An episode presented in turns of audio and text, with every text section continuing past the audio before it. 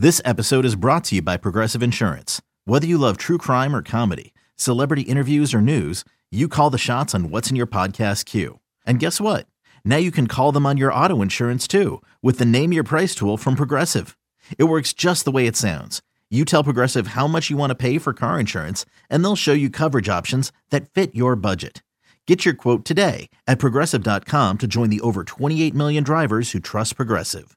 Progressive Casualty Insurance Company and Affiliates. Price and coverage match limited by state law. eBay Motors is here for the ride. Remember when you first saw the potential?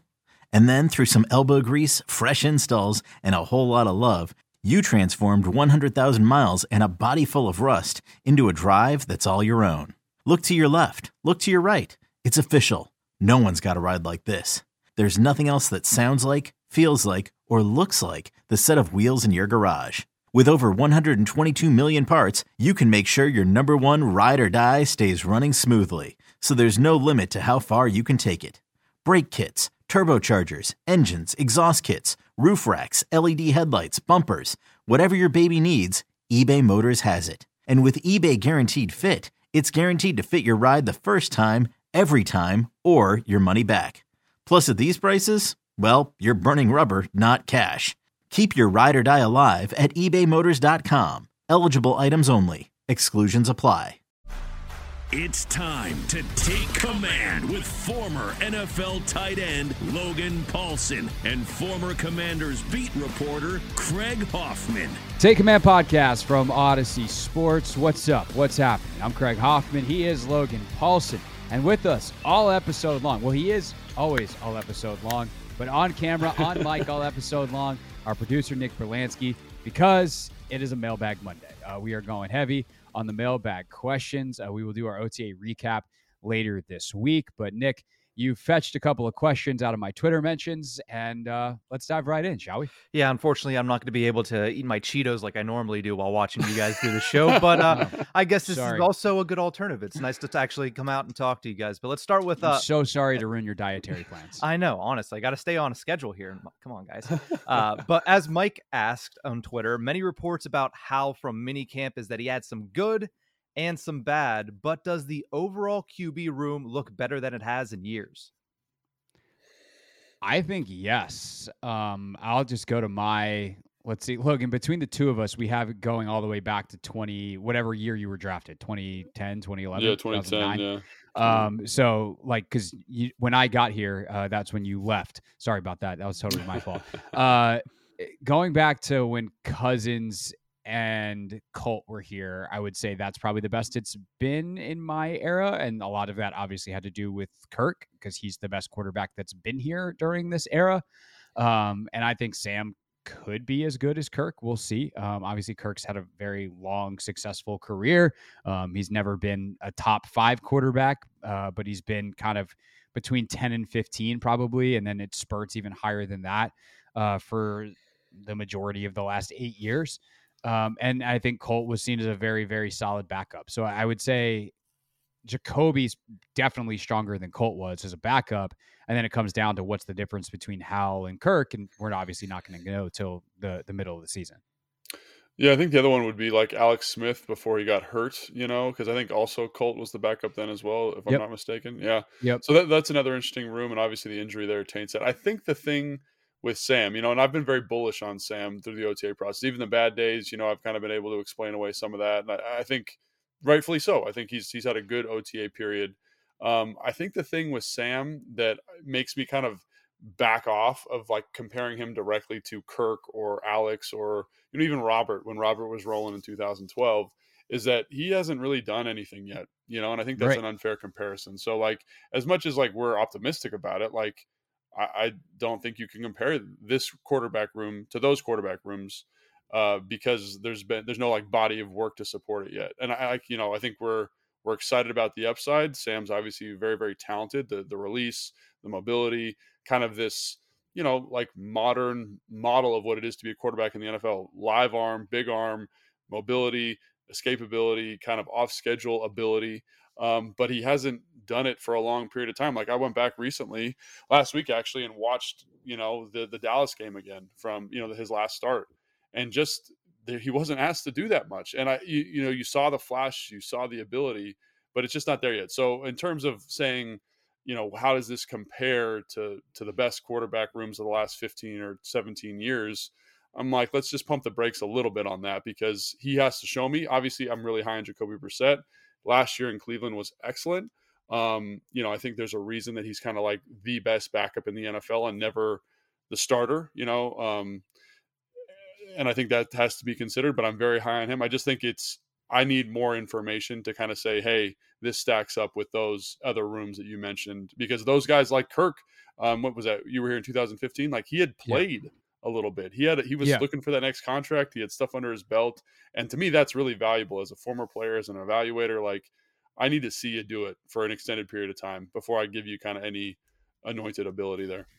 I know that felt like pushback on what I was saying, um, but it's not. Mine was more of a reflection of how bad the rooms. like it's just like yeah, it's how Jacoby Brissett himself is better than most of the rooms yeah, that they've had, which is crazy. Um, yeah, but... Alex Alex 2018 is an interesting one because they won six of eight before that Houston game where he gets hurt, but he wasn't good. Um, he I, was averaging he was like, like 100 high hundreds yards per game, like not even 200 yards per game, but they just kept winning. But like that's Alex Smith. He he yeah. always just knew how to manage the game, and that, and that's something that separates him from Jacoby. Like statistically, yeah. Jacoby might be better, but Alex just knew what was needed and made the key plays at the right time, and was never afraid to audible into a run play, and you know that kept his right. stats down. Like there's just there's just little quarterbacking professional stuff that Alex did that you just went like, wow, I get it. I get how this dude everyone always wants to replace him, but he he just wins. And obviously the injury then changes all of that. Um, but I think even just Brissett and what he is and what he's done is better than anything they've had for Rivera, probably. Like Fitzpat yeah, the Fitz what Fitzpatrick, what we thought he could be was like kind of on this level. Right. Um, because he was coming off a heck of a year in Miami and then he gets hurt, you know, what is it, 15 plays into the season. Yeah uh, and that's the end of his career. Um, you know, obviously Taylor's played well, but we I think both agree that Brissett's better than Heinicke. Yep. Um, so yeah, I mean, I think it's just they haven't had very good rooms. Um, they've been trying to solve the quarterback position in Washington since Joe Theismann broke his leg. Like, not to be glib about it, but like that's what we're talking about here. Um, you know, they've obviously had very good players for single seasons along the the lines and and over time they won three Super Bowls with three different quarterbacks, but like that is both amazing and also emblematic of what quarterback has been here. Even when they have been good, they haven't had a definitive answer. And I think that is some why they so desperately want someone like Howell to work out because then you have a couple of years here, which, you know, again, Cousins is the only guy that's done this, mm. where you have like three years in a row of the same starter. It just, it hasn't happened. Um, you know, Jason Campbell had a couple years, Brunell had a couple years, but there's never been, especially a younger guy who you're like, yep, this is the guy. Campbell was probably the closest um, right. of the last like 20 years. Um, and then it was Kirk, and you know that never felt solid because of the contract stuff. So, um, yeah, if they can get Howell to be good, that would be amazing. But even with Brissett, you're still looking at one of the probably the best room that Rivera's had uh, just by his presence alone. Yeah, I agree with that. I think you know Brissett is awesome. I totally agree, and um, you know, it, it really, I, like you said, it, it's there's a lot of excitement, and I think there's like right flow around Sam Sam Howell and what he can be, but um, you know, I, I, need to see it. I'm excited what he can be in this Eric Bieniemy offense.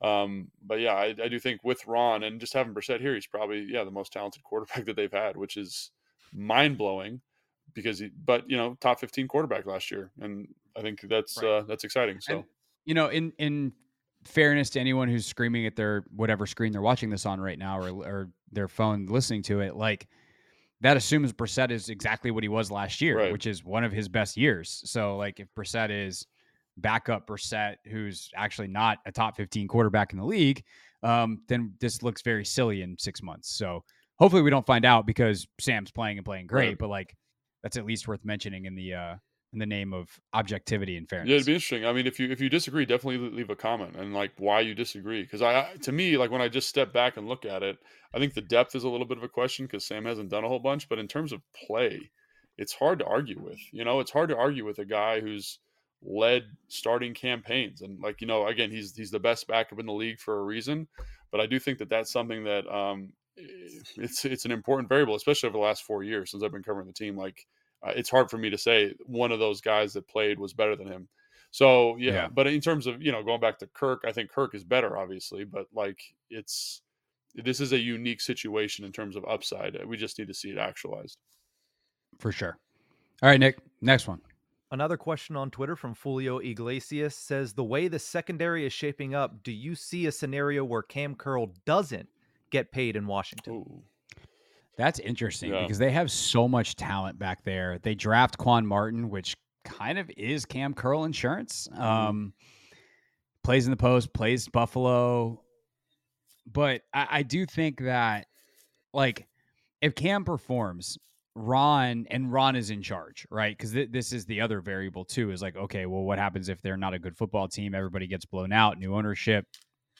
Do they just be like, all right, thanks, buddy, go have fun, sign sign somewhere for lots of money, um, and you know whatever new defensive coordinator comes in doesn't have the value on Kam Curl that this defense does.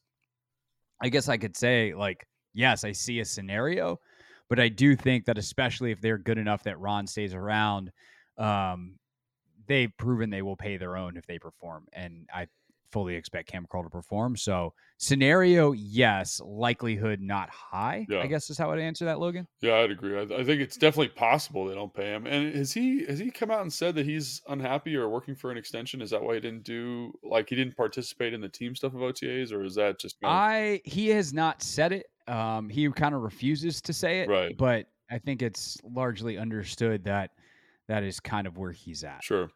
So like he, I think he understands that he can't get one right now, and it's one of those where it's like, hey man, I'm not going to go out there and get hurt or do something silly. I'm just, I'll be around. I'll, I'll make sure that I'm ready for the season. But like, I'll, I'll see y'all in training camp. Yeah, and I guess the the thing I would say is that I don't until we know like what he's asking for, which I'm assuming is top safety money. I, I would assume.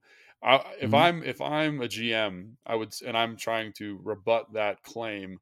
I would say, Kam, like you have not performed by any kind of major metric like a top five safety. Like we all know because we watch this team every single week that he's a good football player, that he's a good communicator, that he can play multiple different positions, and his value here is extremely high. In terms of the league, I don't know what his value is. And it would seem to me that he'd be one of those guys that would be classically undervalued, like going somewhere else. Like Bates just signed that big deal um, in Atlanta, and I think that would probably mm-hmm. be the benchmark. And I don't remember exactly what the numbers were. It was 44 or something like that. But basically, what I'm saying is that I don't think the league looks at him and says, "Oh, here is like a." Um, you know, a Reed or a Dawkins or any of these like really dominant safeties that we've seen. And obviously, he kind of is a reflection of how the position has changed. He's, you know, a really good tackler, not a big hitter, got a lot of position flexibility, linebacker, nickel, uh, Buffalo nickel, excuse me, and, and post safety, which is great. But I kind of say to myself, like, you know, has he had the production? Has he had like those gaudy stats that get those guys those big contracts? And I don't, I don't know that he has. And again, if I'm the GM here, because after having seen him, I want him on my football team, and I'm do a lot to make that happen. But I'm not sure he deserves to be, you know, top five highest paid safety in the NFL. So obviously PFF is what it is, but he was a second rated uh, in terms of grade last year. In terms of grade, yeah, and I agree with that. And I like when you look at his play, it's very very high.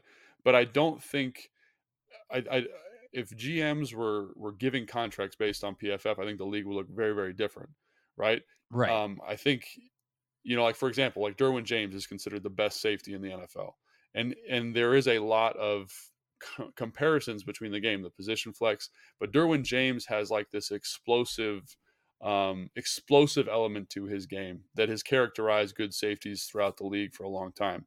So I just I know he's the highest graded player or second highest graded player PFF in terms of safety.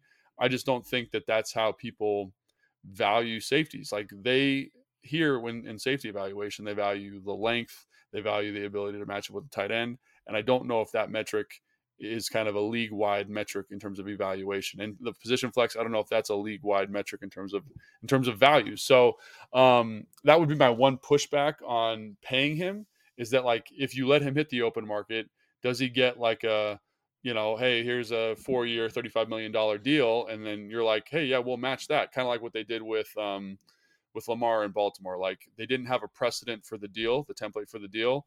He hits the market, or he doesn't hit the market, but Jalen Hurts signs his contract. It's like, okay, that's the new standard. That's the new market. Here we go. Right. And I think like that is something I could see happening potentially here is that, you know, their value of him here is not reflected by the league. So when he goes out into the market, they get a nice number that they feel good about. They match it, they they they plus it, whatever they want to do, and get them back.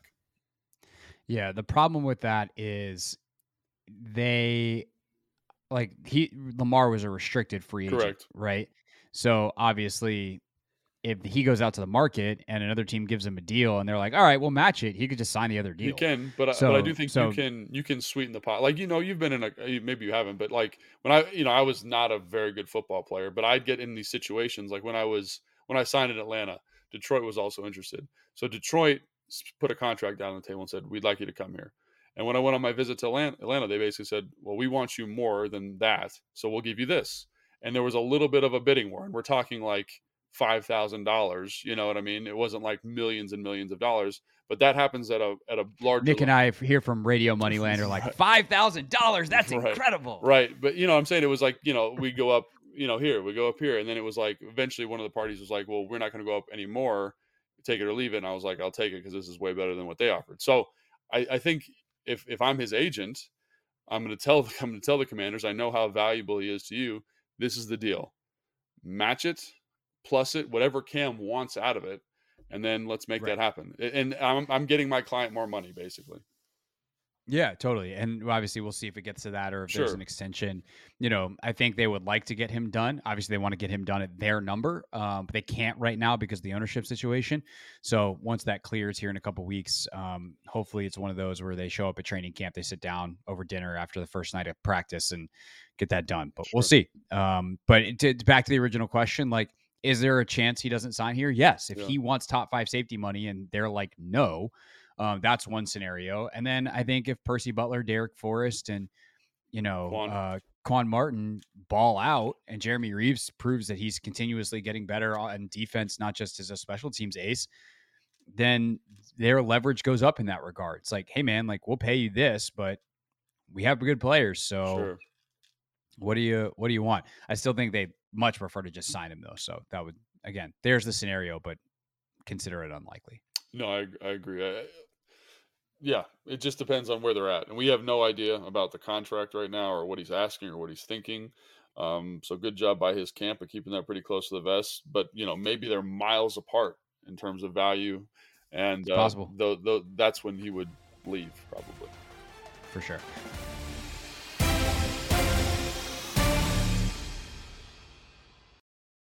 At Alma, we know the connection between you and your therapist matters. But if you're already feeling stressed and burnt out, the idea of trying to find a therapist you really connect with can be overwhelming. That's why Alma's focused on helping you find the right therapist for you. When you browse their online directory, you can filter your search based on the qualities that are most important to you. Then you can book a free 15 minute consultation call with any therapist you're interested in seeing, so you can get a feel for whether they're the right fit before you commit to a full length session. Alma also makes it easy for mental health care providers to navigate insurance. That's why 95% of therapists in their directory accept insurance for sessions. So you can find care that's affordable without stressing about the paperwork.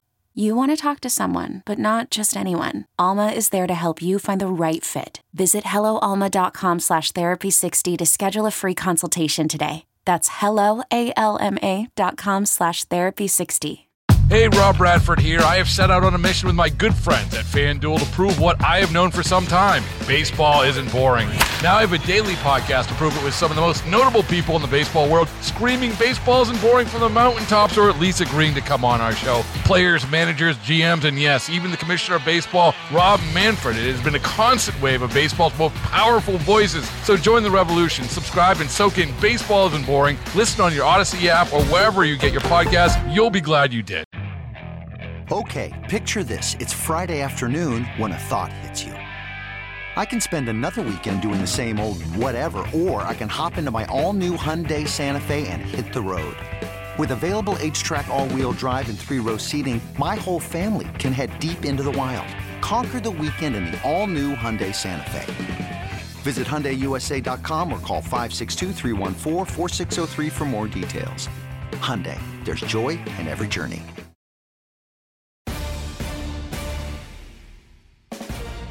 Take Command podcast from Audacy Sports. I'm Craig Hoffman. He is Logan Paulsen. The next voice you hear, our producer, Nick Verlansky, with our next mailbag question.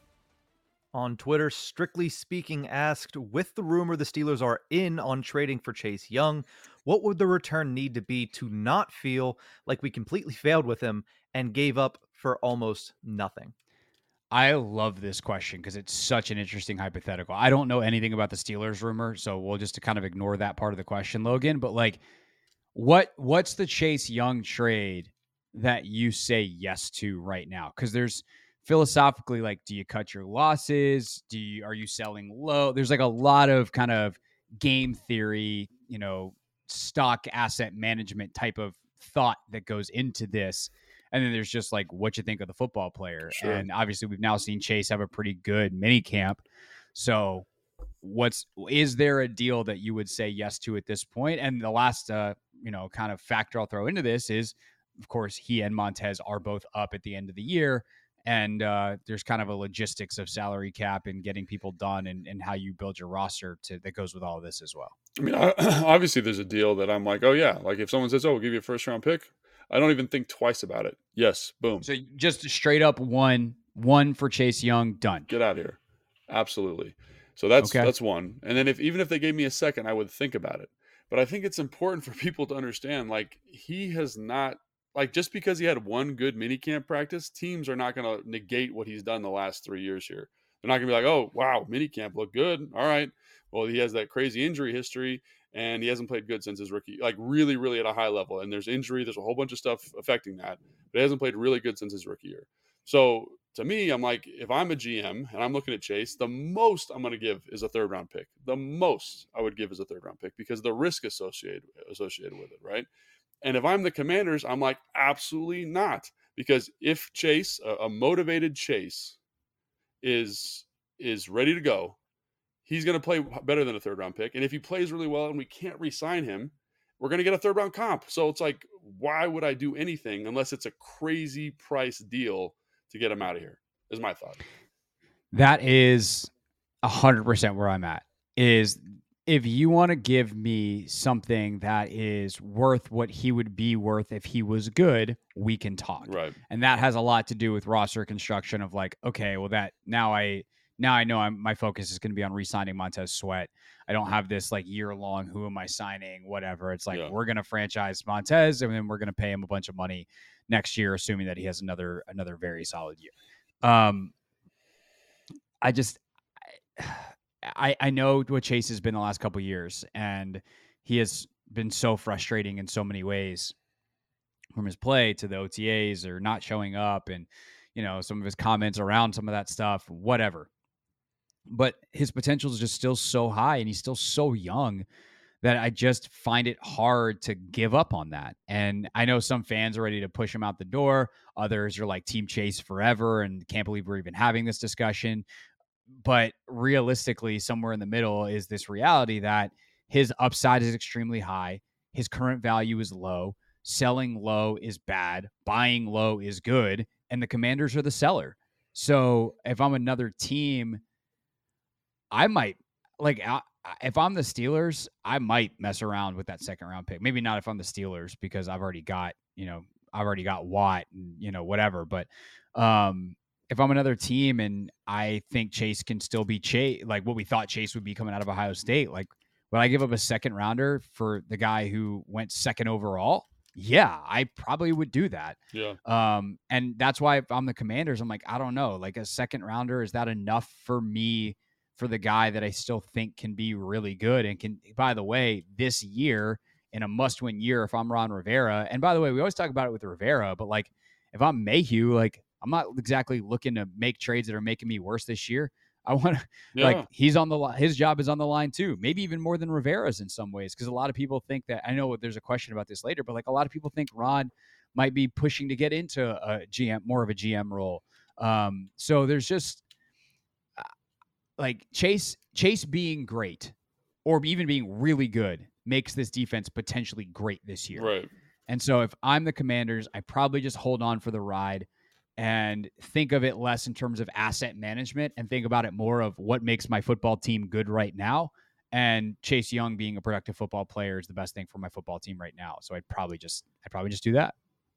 Absolutely. And and and again, if something's if something crazy happens, like if someone's like, "I'll give you a first and a fifth, I'm like, "Cool, yeah, let's make Done. that happen. Make Yeah. it right now. Don't Yeah. even think twice about it." But the, I don't. Yeah. I don't think whatever the Steelers are considering offering for him is definitely not in that kind of area, right? It's like Sure. may, maybe a second, maybe, and that I would Yeah. consider. I would consider a second round pick. It just depends on where I Mm-hmm. think Chase is at uh, mentally. And I don't talk to Chase, you know, like the way Ron does. Obviously, he's around the building. Chase is awesome guy to talk to, but you know, like they have a better understanding of where he's at in terms of meetings and, and his mindset. Um, Sure. but you know, you're always, especially now, like you're going to get a comp pick for him if he if he does walk, if he if he's good, and if he's good, that means you're doing really good. You've got a top five defense, you know. So i is is the difference between that second and third round comp enough for me to outweigh the value that Chase of Chase's upside? Probably not. You know, probably not. No. So Um, the last thing I'll add on this one is if they are not having a good year, middle of the year, and Maybe. someone wants to offer a second or even a third, that's going to be at the top of the third versus the bottom of the third. Um, although I guess it'd probably be a winning team that's that's going for it, so there wouldn't be too high. But point is, like middle of the year, if you're not good, go ahead and sell. yeah, Like at that point, be smart about it. You do the asset management play um, because he's not going to help you long term at that point. Um, it- but for right now, with a full season ahead, like people just want to throw away this season. Like, no, you only get so many of these. Like, yeah. take take the season, play it out, um, try to be good, and we'll see how how that goes. All right, Nick. Next one. Muhammad asks, what would the outcome of the season have to be for Ron Rivera to be head coach next year? If we win due to offense, then the credit will go to EB. Will the head coach consideration and then leave? Or if we win because of great defense, then the credit goes to JDR because of the great talent on the defense. It's a no-win situation for Ron Rivera. I don't think it's a no-win situation for Ron. I agree. I think if you're winning, if you win games, like head coach gets credit. You know, like ultimately that's what it comes down to. If you're winning games, the head coach is going to get credit, and it doesn't matter who. Like you're right, uh, Muhammad was that the question? Uh, yeah. If Yeah. if they Mm-hmm. if the offense is good, EB's gone. Bye. Yeah, that's what he's trying to do. So hold on. I'm gonna I'm gonna put the brakes on that for a second.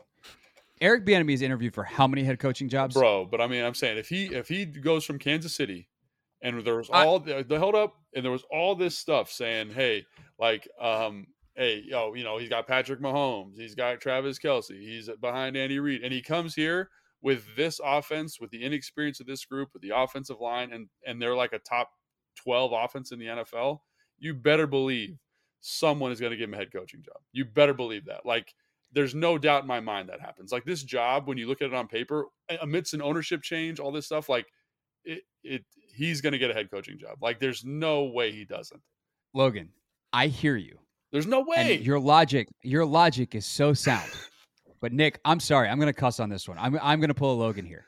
He's been the offensive coordinator in four of the last five Super Bowls. I get it, like, man. But now, now all he of- should have had a head coaching job already. like that's the whole point. He should like, have, but- This dude has gotten screwed seven ways from Sunday on head coaching jobs before. So I'm not going to automatically say he's going to get one. But- your logic is so sound. But he's been the offensive coordinator in four of the last five Super Bowls, and he doesn't have a head coaching but there were job. yet. all these like modifiers to it. He's like, you know, he's the he's the offensive coordinator, but Andy Reid calls plays. He's the offensive coordinator, but he's got the best quarterback in football. He's the offensive coordinator, but Sure. He's and so there here there is no excuse. There's no excuse for or for another organization to be like he should be he shouldn't be the head coach here. And like if and if and if I'm if I'm listening to his press conferences, I'm following the season at all, and, and I, some of these GMs I'm sure are some of these like uh, advisory committees. Like he's going to be in the top of the in the top group there because what he's done here already in the short time. Again, we got a long season ahead of us, but like man, he he deserves that opportunity. So your point is well taken. He should have probably had one a while ago. But to me, he's been this guy the whole time. But what I'm saying is there are all these kind of other things where like, oh, you know, like he's actually not calling plays. So how how valuable is that? Or you know, hey, you know, the interview wasn't great, so we're gonna go with this other guy. Now it's like my resume is impeachable. Like I go wherever I go, quarterback agnostic. He he is going to take uh, in this hypothetical scenario a fifth round quarterback. Now, say what you want about that. Sam, you know, slipped in the draft, whatever, whatever, whatever. Sure. A fifth round quarterback in his second year and become a top 12 offense. Get out of here, man. That's like, that is unbelievable, you know? And then, like, on a team that was not I that good it. last year. So I get it. I if okay when I own when I am owner of a team, he, I'm definitely hiring him. But we'll see what the league does. But I th- I would have hired him four years but ago. I think he is out of here if they are a top 12 offense. Now he could be the head I- coach here, whatever that is. I don't know what that looks like, but sure. And that's fine. If you're Ron, you love that because you got another year of your job. And if for Ron to keep his job for next year, I think they probably got to win a playoff game, which is very reasonable if the offense and defense are cooking the way we think they could cook. Now it could go the other way, whatever. But um, I think that's important. So, just to be clear, you 100% should be right. I am just not going to like bet my life on it, considering how much this dude has been screwed over in the 12 interviews he's had for head coaching jobs over the years because he's been this charismatic guy with nothing but success the entire time. So, yes, the, all the caveats are now gone. And someone probably would be like, "Yeah, we we should have done this." Someone who may be interviewing him for the third time. I don't know but but I'm not a hundred percent like I'm not ready to bet my life on Eric Bieniemy getting a head coaching job because precedent says that he's going to get passed over because the league is stupid. Um, but you're probably right. He probably would. Um, and that leaves a question for new ownership, which is do we move on from Rivera, graduate Ron to some senior front office role, and try to keep Bieniemy in house? Which I do think is possible. that's And there's possible. been there's been rumblings, and you know this is I'm not reporting this. I am regurgitating other rumblings I've seen on the internet um, of like that actually both Jason Wright and Ron Rivera are like angling for senior football front office operator positions. Like there's all these kinds of rumors out there, and who knows what to believe and what not um, about who's going to be running this team moving forward because Josh Harris most likely would bring in some from the outside, and it's not even that. But I do think if Ron sells Harris on a vision and is like, I know the first four years or the first three years were not what we wanted, but we had a lot of bad luck and we should have done some things that we're doing now sooner. But like we're on the right path. Please do not mess this up. That there is a possibility that he could become overseer of the of that plan and allow Bieniemy to take uh, that lead role. So I think that is possible. Where Ron, like, there's a there's a level of success where, and let's call it like a nine to ten win season where they make the playoffs, nine to eleven even, where they make the playoffs and don't win one. Where Harris sees enough to see that something good is happening, but maybe the the correct step is to pull Ron off the sidelines. And there's a game or two where it's like, hey man, we have better timeout usage or not a silly challenge and like we're gonna we're gonna take you off the sidelines but you you seem to have the big picture thing down i think that could be a possibility Yeah. they win a playoff game ron's gonna have his choice of what he wants to do moving forward because remember he's also in the fourth of a fifth year contract Yeah. um but if they win, also if they do win because of the defense like i don't think it's just gonna go all to jdr the talent like at that point ron also uh is the guy who is kind of you know hey, I loved Emmanuel Forbes and he had seven interceptions this year, and Quan Martin was huge, and like I loved him. Ron will get credit for that, and as he should. He's the head coach, um, even if he's delegating a lot. Like he hired the people that he's delegating to, and he deserves credit for that. Yeah. No, I agree. I, I think yeah, I think if they if they win some games, like what'd you say, nine to eleven, and Yeah. a playoff game, playoff win. And especially if they get better as the year goes. Yeah. Let's say they, they have a rough a rough September and Hal throws a couple of picks in bad spots and they're they're close games, but like he just doesn't have the experience to close it out yet. And then they they get better as the year goes. And it's like, okay, Hal found his groove. Second half of the year, he's really solid. Like we need to keep this going. yeah, I think that could be, you know, a scenario where that happens as well. I, I totally Um, agree. What I think is fascinating is like, is there a scenario where they get they blow it up, like just everybody gets blown out? And I think obviously if they have a very bad year, um, that's possible. And I also think it, it, it matters who Josh Harris hires to because like I do think he will bring in some senior senior VP of whatever. Um, and who's that person and what do they think of the the current staff? Like that's another thing to consider.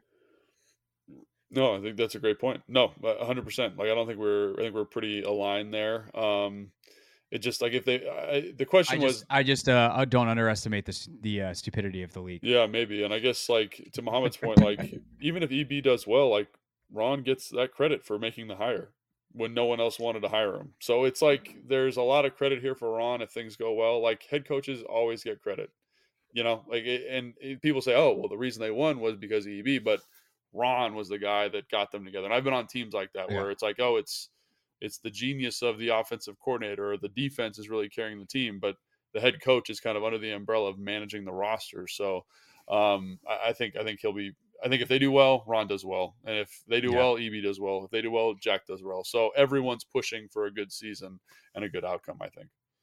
Um, the other coach that needs to have a really good year potentially um, is Tavita Pritchard because if he, like, if EB does get that head coaching job, Tavita is the next in line to be the OC. Um, And if they want to keep this going in a long term sustainability thing, making sure that he like this is one of Ron's big projects this year, right? Like we I I asked Ron a couple two weeks ago, last week, yeah. whatever it was, um, about like, hey, what do you do now? Like, what what's the thing that now that you've delegated all these things, like, wh- how do you decide where you spend your time? And he said he is one of his high priorities is spending a lot of time with younger coaches and developing mm. them. And so, like, one of the things that Ron actually really has to do this year is make sure that Tavita, and some of this is on EB too, obviously, but like Ron is the overseer of the franchise uh, from the football perspective. He needs to make sure that Tavita is ready to be an OC in case they're awesome and EB yeah. leaves and gets a head coaching job because Tavita would be the next in line. So that those are like that's something that we're never gonna know um, unless someone asks about it in the middle of the year. Um, and even at that point, Ron's probably going to deflect the question. But it, it is a massively important thing for kind of the long term of the franchise, and especially considering how much time have we even spent on this podcast the last couple of years saying, "Hey, like they don't have the next guy. They don't. Yeah. There's no one on the offensive staff specifically that is a future OC, a future head coach, and now they got probably two in Bieniemy, who should have been one already uh, and obviously is the OC. And Tavita is someone who I think fits that mold, and a lot of people think has an incredibly bright future ahead of him. Yeah, and I think that's a sign of a healthy organization and a healthy coaching staff and a healthy head coach and coaching philosophy. Because I mean, when you look at you know San Fran, you look at LA, they have lost copious amounts of coaches, but they just find a way to get young guys in, develop them, keep uh, good coaches at senior positions, and just kind of restock and retool in house. And to me that's not an accident. You've got an excellent hiring process and you've got an excellent like culture in the building. And i think about all the guys that have left kyle's tree that have become really good coaches you know matt lafleur uh, sean obviously mike mcdaniel. And there's to me it's not by accident that you have that kyle's got this really high standard that matriculates down to those guys and he hires guys that have the same kind of obsession with football and so i think if ron can kind of cultivate that here and you've got a really good head coach here or a good uh, offensive coordinator with EB, um, who kind of has that super high standard and is going to challenge his staff. And and I think that's that's just going to be almost as important for Coach Pritchard. You know, like what is the standard here? And I'm setting it as EB. You have to match me, or we're not on the same page. And I know they've worked together in the past, and so they have that relationship, so they get it. But I think that would be awesome if they could not only develop the talent on the field, but develop the coaching staff in in house and make sure you, that you can handle you know, like I think that's going to be a big question for Philly this year. I know this is a little off topic, but they lose all these coaches. Do they just restock and retool because they've done a good job of of bringing them along, or do they struggle not having the coordinators in place? So that to me is going to be another big step. You know, if I'm if I'm an owner coming in talking to Ron and he's like, "This is our plan to develop talent and the product on the field, but also make sure that that's a sustainable thing."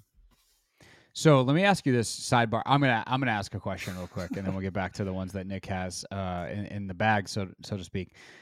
Belichick's coaching tree has been largely a disaster um, when they've left left uh, New England and gone to other places. Bill O'Brien was pretty solid at yeah. Penn State, um, but you know, in the NFL, Solid in Houston. he was not like, very he good. Was, he was he was good in Houston for a couple of years too, right? Um, yeah, he had a he had a couple good years. He's probably he's been the best one. before he became the personnel guy. You know, like when he was just the head coach Sure. of football, he was good.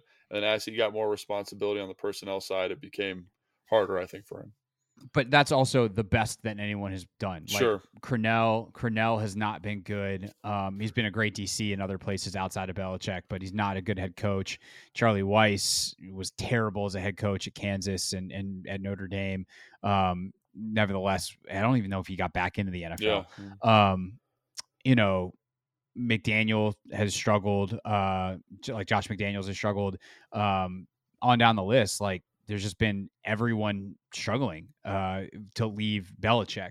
Why is it that it hasn't worked for the Belichick guys, but someone like Kyle it does? Yeah, so I think- you know if you want to go back to Mike, Yeah, yeah, Mike, I think is a good one, and I think Mike uh, kind of is the genesis of that tree. Um, and even the head coach that was in Houston, I forget his name now. He's out of the league now, but also very similar. Uh, can't can't remember his name. Not important. Let's start with Mike. Mike, when you came in, when I came into the league, I didn't understand how important this was. He was a guy that was very forward thinking in terms of how to treat players. He had a very high standard, but he was going to treat you like a professional, and he created an environment that was, I don't want to say fun, but it wasn't like it didn't give you tremendous anxiety coming into work, right?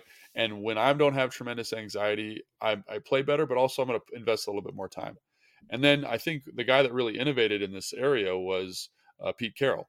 So Pete Carroll came in and said, "We are going to have fun. We're going to play games. We're going to be hyper competitive. We're going to let people be who they are." And it created this culture of like, I want to be in the building. I want to be around my teammates. I want to be around the film, and I want to get better for them. And so when his coaching tree kind of dispersed and Kyle intersected with uh, Dan Quinn in Atlanta, Mhm. Kyle, I remember when I talked to him in San Fran, he's like, I am going to do that. I want to make a hyper competitive environment and people want to come to work. And that, eh, while keeping the football stuff, the P's and Q's that I think are important, makes sure the staff is really dialed in. And I think when I went to San Fran, people enjoyed playing there. And the level of football was very high. And the standard was very, very clear. But it was a fair standard. And when I hear guys who have played for people who have, you know, played for the disciples of Bill Belichick, is they are very old school in terms of their philosophy and approach to um, how to treat players. Like I remember hearing in the first meeting them making guys stand up in the meeting and be like, "Hey, what does it say above the cafeteria door?" Like, I don't know, man. I got here like 12 hours ago. How the hell am I supposed to know that? And why do I want to waste mental stress and anxiety on things like that? And so they kind of took this old school like Parcellian approach and saying Right. like we are going to grind you to absolute dust and really kind of turn the screws to you in this hyper stressful environment that isn't that enjoyable to play in. And so that works when you have Tom Brady. That works when you have Bill Belichick, right? Because Tom Brady and them are forever linked at the hip in terms of their success in New England. But the second you lose that franchise quarterback and you're not winning games, you know what you get? Is you get a lot of really disgruntled football players who are going to talk a lot of about you. So to me, that's something that I think you, especially in today's NFL, where the recruiting environment in college, the recruiting environment in high school has changed so dramatically. Those guys are their own industry already. You know, like coming out of high school, guys have NIL deals. Like there's money involved. I don't need the coach the same way I needed it before. I think Kyle understands that at a high level, and his tree understands that at a high level. So they keep the football extremely quality and extremely high, but they also treat you in a respectful, professional manner that in a workplace that promotes fun. And I think that that fun element and that enjoyment keeps people coming back. Unlike these other, you know, Belichick, who's a more traditional coaching philosophy, it doesn't work the same way that it used to. Um, quite frankly, Yeah. I also think Belichick has a little bit more of that magic touch um, that you hear stories every once in a Yeah. while. Um, and I don't know that that stuff might even be kept secret to an extent from some of his other coaches and they leave and they don't realize it. And uh, that then you see what happens.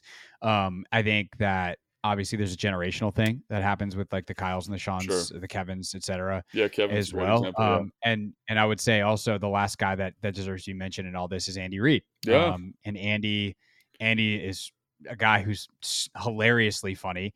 um, definitely is invested in having fun, um, but also is serious and and you know when it needs to be. And so you look at his tree, the Doug Pedersons, and you listen to Pederson talk about coaching and kind of the humanity he brings to Sure. it.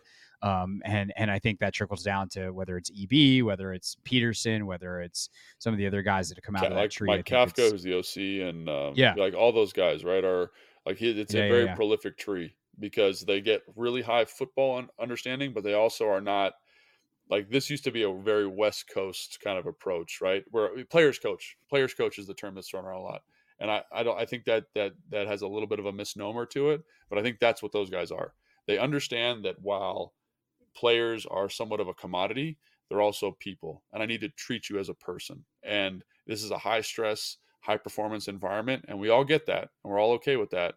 But don't make it worse for me. Don't make me more stressed out. You know. And I think that's something that um, I think that like Andy Reid, the Shanahan's, everyone understands that. Yeah. Uh, now I just we were watching Ted Lasso last night, and uh, if you, I, I don't know if you guys watch, but uh, in one of the episodes, there's a, uh press conference where Roy Kent, of all people, uh, the character in the show, Yeah. talks about how the players are also people, and now I just have that replaying in my head. I would say we would insert a clip of that here, but I think that's probably going to be a copyright violation, so we'll just reference it and keep it moving.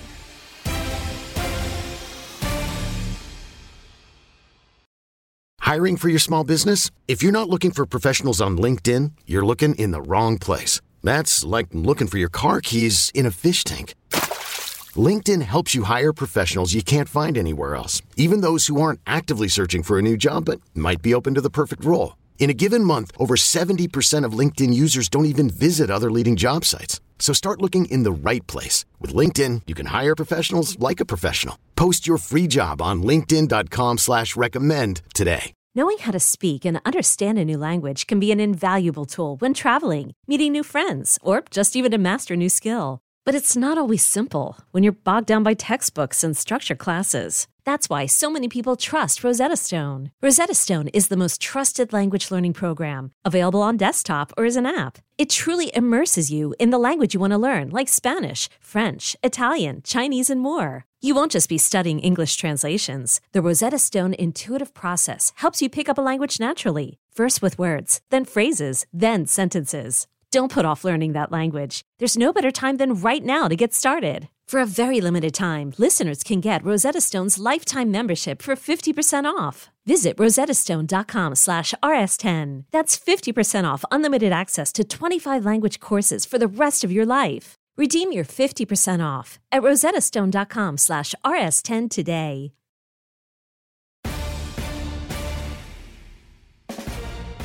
All right, Nick. Uh, final question. Let's go. Final question from Ranger Teach. The most realistic outcome for the offensive line is what? Oh, that that that okay. So I'm just gonna be very honest. This is the I'm gonna be honest. This is like a you know podcast of honesty. Of the things from minicamp, I think I might have told you this, Craig, that I have the most uncertainty about. The offensive line is heading that list, and it's not Sam Howell, which is I think a lot of people are going to surprise a lot of people. It's the offensive line. I don't know. I feel like the offensive line was pretty far up there for most people. but It but what, certainly what I'm saying, but I think But, like it's yeah. like I think there's there hasn't been a lot uh, done in minicamp and OTAs that allows you to kind of answer questions. They've been passing a lot, which I think is good. You know, it, it eliminates like the um, you know the fine system, the heavy contacts, all that kind of stuff. Um, And the the the offensive line involvement in team periods has been way down compared to traditional stuff. So Mhm. how does Sam Cosmi fit at guard? He looks good. He moves good. He's that's who he was coming out. But how does he handle playing guard? It's different. The timing's different. The sets are different. How does that look? Gates has been great. He's been super consistent, but he's learning a new offense, you know, and and that is challenging. And I think there are times where you see a little bit of, oh, who's this? Who's that? That's fine because that happens this year. Saahdiq, Chris Paul, left guard is another one that's a huge question for me. And then Wylie, I I like Wylie, but I'm also I have my reservations about him as a long term answer there, right? Um, and again, we there was nothing done during OTAs or minicamp that says, oh, you know, like great, like look how good all these guys look. And I think that's something that um, you know, again, it, it's just tough. And so in terms of ceiling, I think it's important to understand that I think Eric Bieniemy is going to elevate this group tremendously. So like even though the sum of the parts on paper um, might not look super high ceiling, I guess I think they're going to be playing better than that, and I think they're going to abide by kind of the statistical approach that's saying on, on the offensive line you don't need a, five winners. You just need the aggregate of the of the group to be average, right? You need a top 15 offensive line to run a successful offense, which is not what we had here last year. So can they get there? I think with play calling, I think with that kind of that a sprinkle of that magic sauce, they get there. But I, I still have some reservations about the group just because we haven't seen anything. So in terms of saying what are they going to be definitively, I don't have a clear answer because we don't have a lot of information at the moment, and it's something that I am a little a little nervous about. Um, but hopefully those questions get answered as we get into training camp. Yeah, I'm whatever is notch above a little nervous is about it. Um, not like I'm not panicked. Um, no, and yeah. that's that's Bieniemy adjacent. Like I trust him to put them in good situations. My question is when the game requires more of them, can they step up? And sure. I would say the answer is no. So this is an offensive line that's going to need to help again? itself. Again, you said like when the game when the game requires more, right? Yeah. When it's fourth quarter, you're down ten points and you need to drop back more than you'd like. And this is also a question of how. This is a question. I mean, yeah. no offense is like sweet. Yes we are in a suboptimal situation. this suboptimal exactly situation.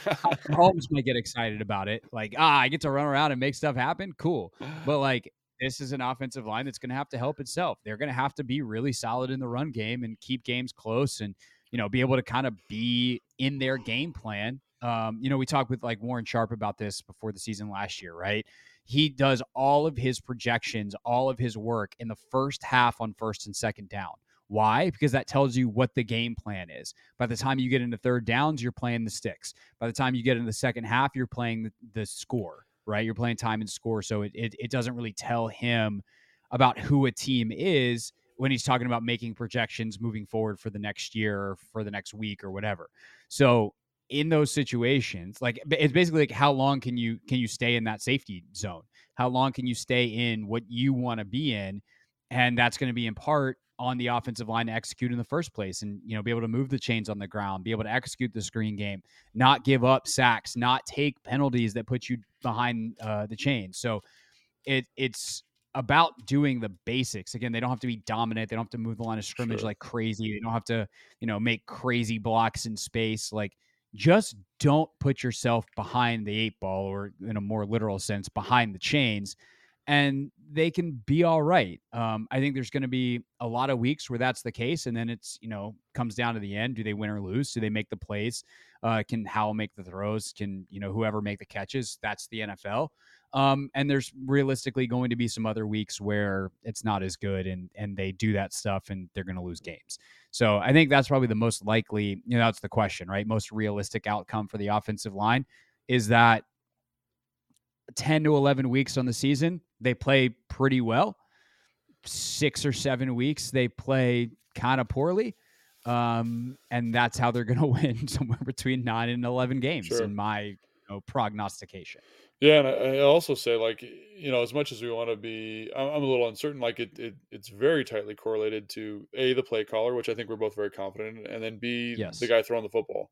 And when you look at the best offensive lines, it's not a coincidence that you know Peyton Manning has the best pass rated or pass protection rated offensive line over the course of his career, or Tom Brady, right? Those guys understand protection. They understand that the, the strain on that group. And you got a young guy in there who has got to grow up in that area. So does that put a little more pressure on them, or can Sam with that quick release kind of get the ball out? Those are questions that I think again could make that group look definitively better. You know, like yeah. look exceptional in some cases. And um, because like as much as people want to say like running the ball, like running the ball is is more complex for the offensive line, but it actually is like a it's easier in a way. You know, like it's less stressful because like you're not if the scheme is good, if your run scheme is good and the play caller understands how to elevate run game um, through play, play calling, it's you can create good movement off of kind of misdirection and, and, do a whole bunch of different stuff. And you don't have to leverage those guys as much in that situation. Same thing with the pass game. So I do think the EB thing is going to be big. Um, and it's just like, can they pass protect, you know, when they got to have it? Yeah. And there are a lot of well, groups in the league that can't do that anyway. So it's not like they would be, you know, in a, in a, in a, an especially yeah. like unique position there. But like, those are those are the reservations I have. Can they be an average group? Can they be average? And I think that's what we're both saying. And um, and as much as like I like the pieces they've assembled, I like Wylie, I like Cosmi, I like Gates. You know, I like Saahdiq, I like Chris Paul, I like Leno. They got to come together and in this offense be get a get a bunch of C's basically is what we're asking. And I think that Yeah. that'll win you a bunch of games, which is which is maybe counterintuitive, but average O line play is what your is the standard, you know. And exceptional offensive line play, you know, like the Phillies, um, Kansas City last year. I mean, uh, okay, this is a little bit of a tan- tangent, but when you look at San Francisco, for example, that group's not great across the board. Obviously, they have Trent Williams, but two guards are okay. The center's okay. McGlinchey was okay last year, but they're elevated by play calling. They're elevated by the quarterback getting the ball out of his hands quickly, and all of a sudden, that group looks like a top five group in the NFL. So, you know, like I think we have the play caller in place. It's just about what does Sam do, and then does the group gel in a way that lets them be better than the sum of their parts. Yeah, specifically for this offense too, because we anticipated being so RPO heavy. Yeah. Um, that's what EB likes. That's what Sam likes. Um, it's what Sam ran in college. The RPO isn't that effective when the actual like the run option, no one believes it.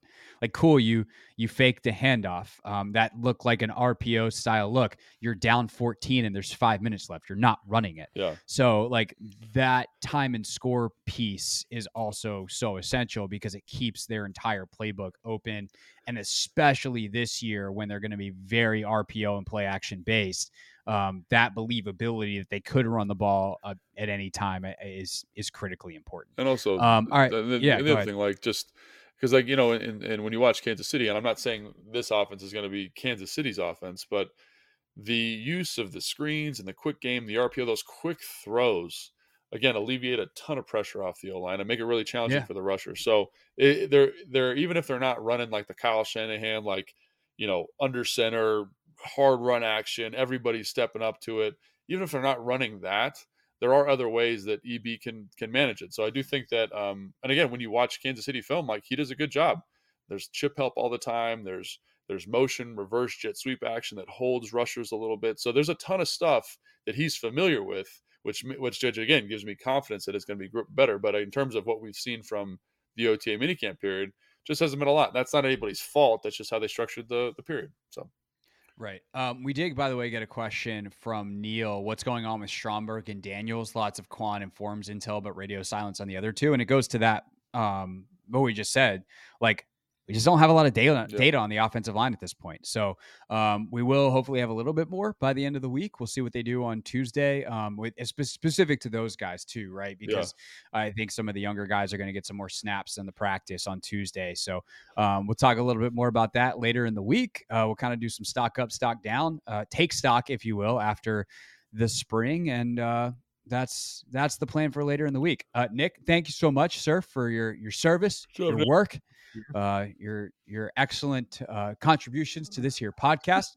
Uh, Logan, I'll we'll talk later in the week. yes, And uh, until then, wherever you are watching or listening right now, please subscribe. Uh, if you're watching on YouTube, like this so that other people know that they should also watch it. That's how that works. It's a whole algorithm thing. Uh, and uh, I'll see you on the radio in, in, in, in a couple hours.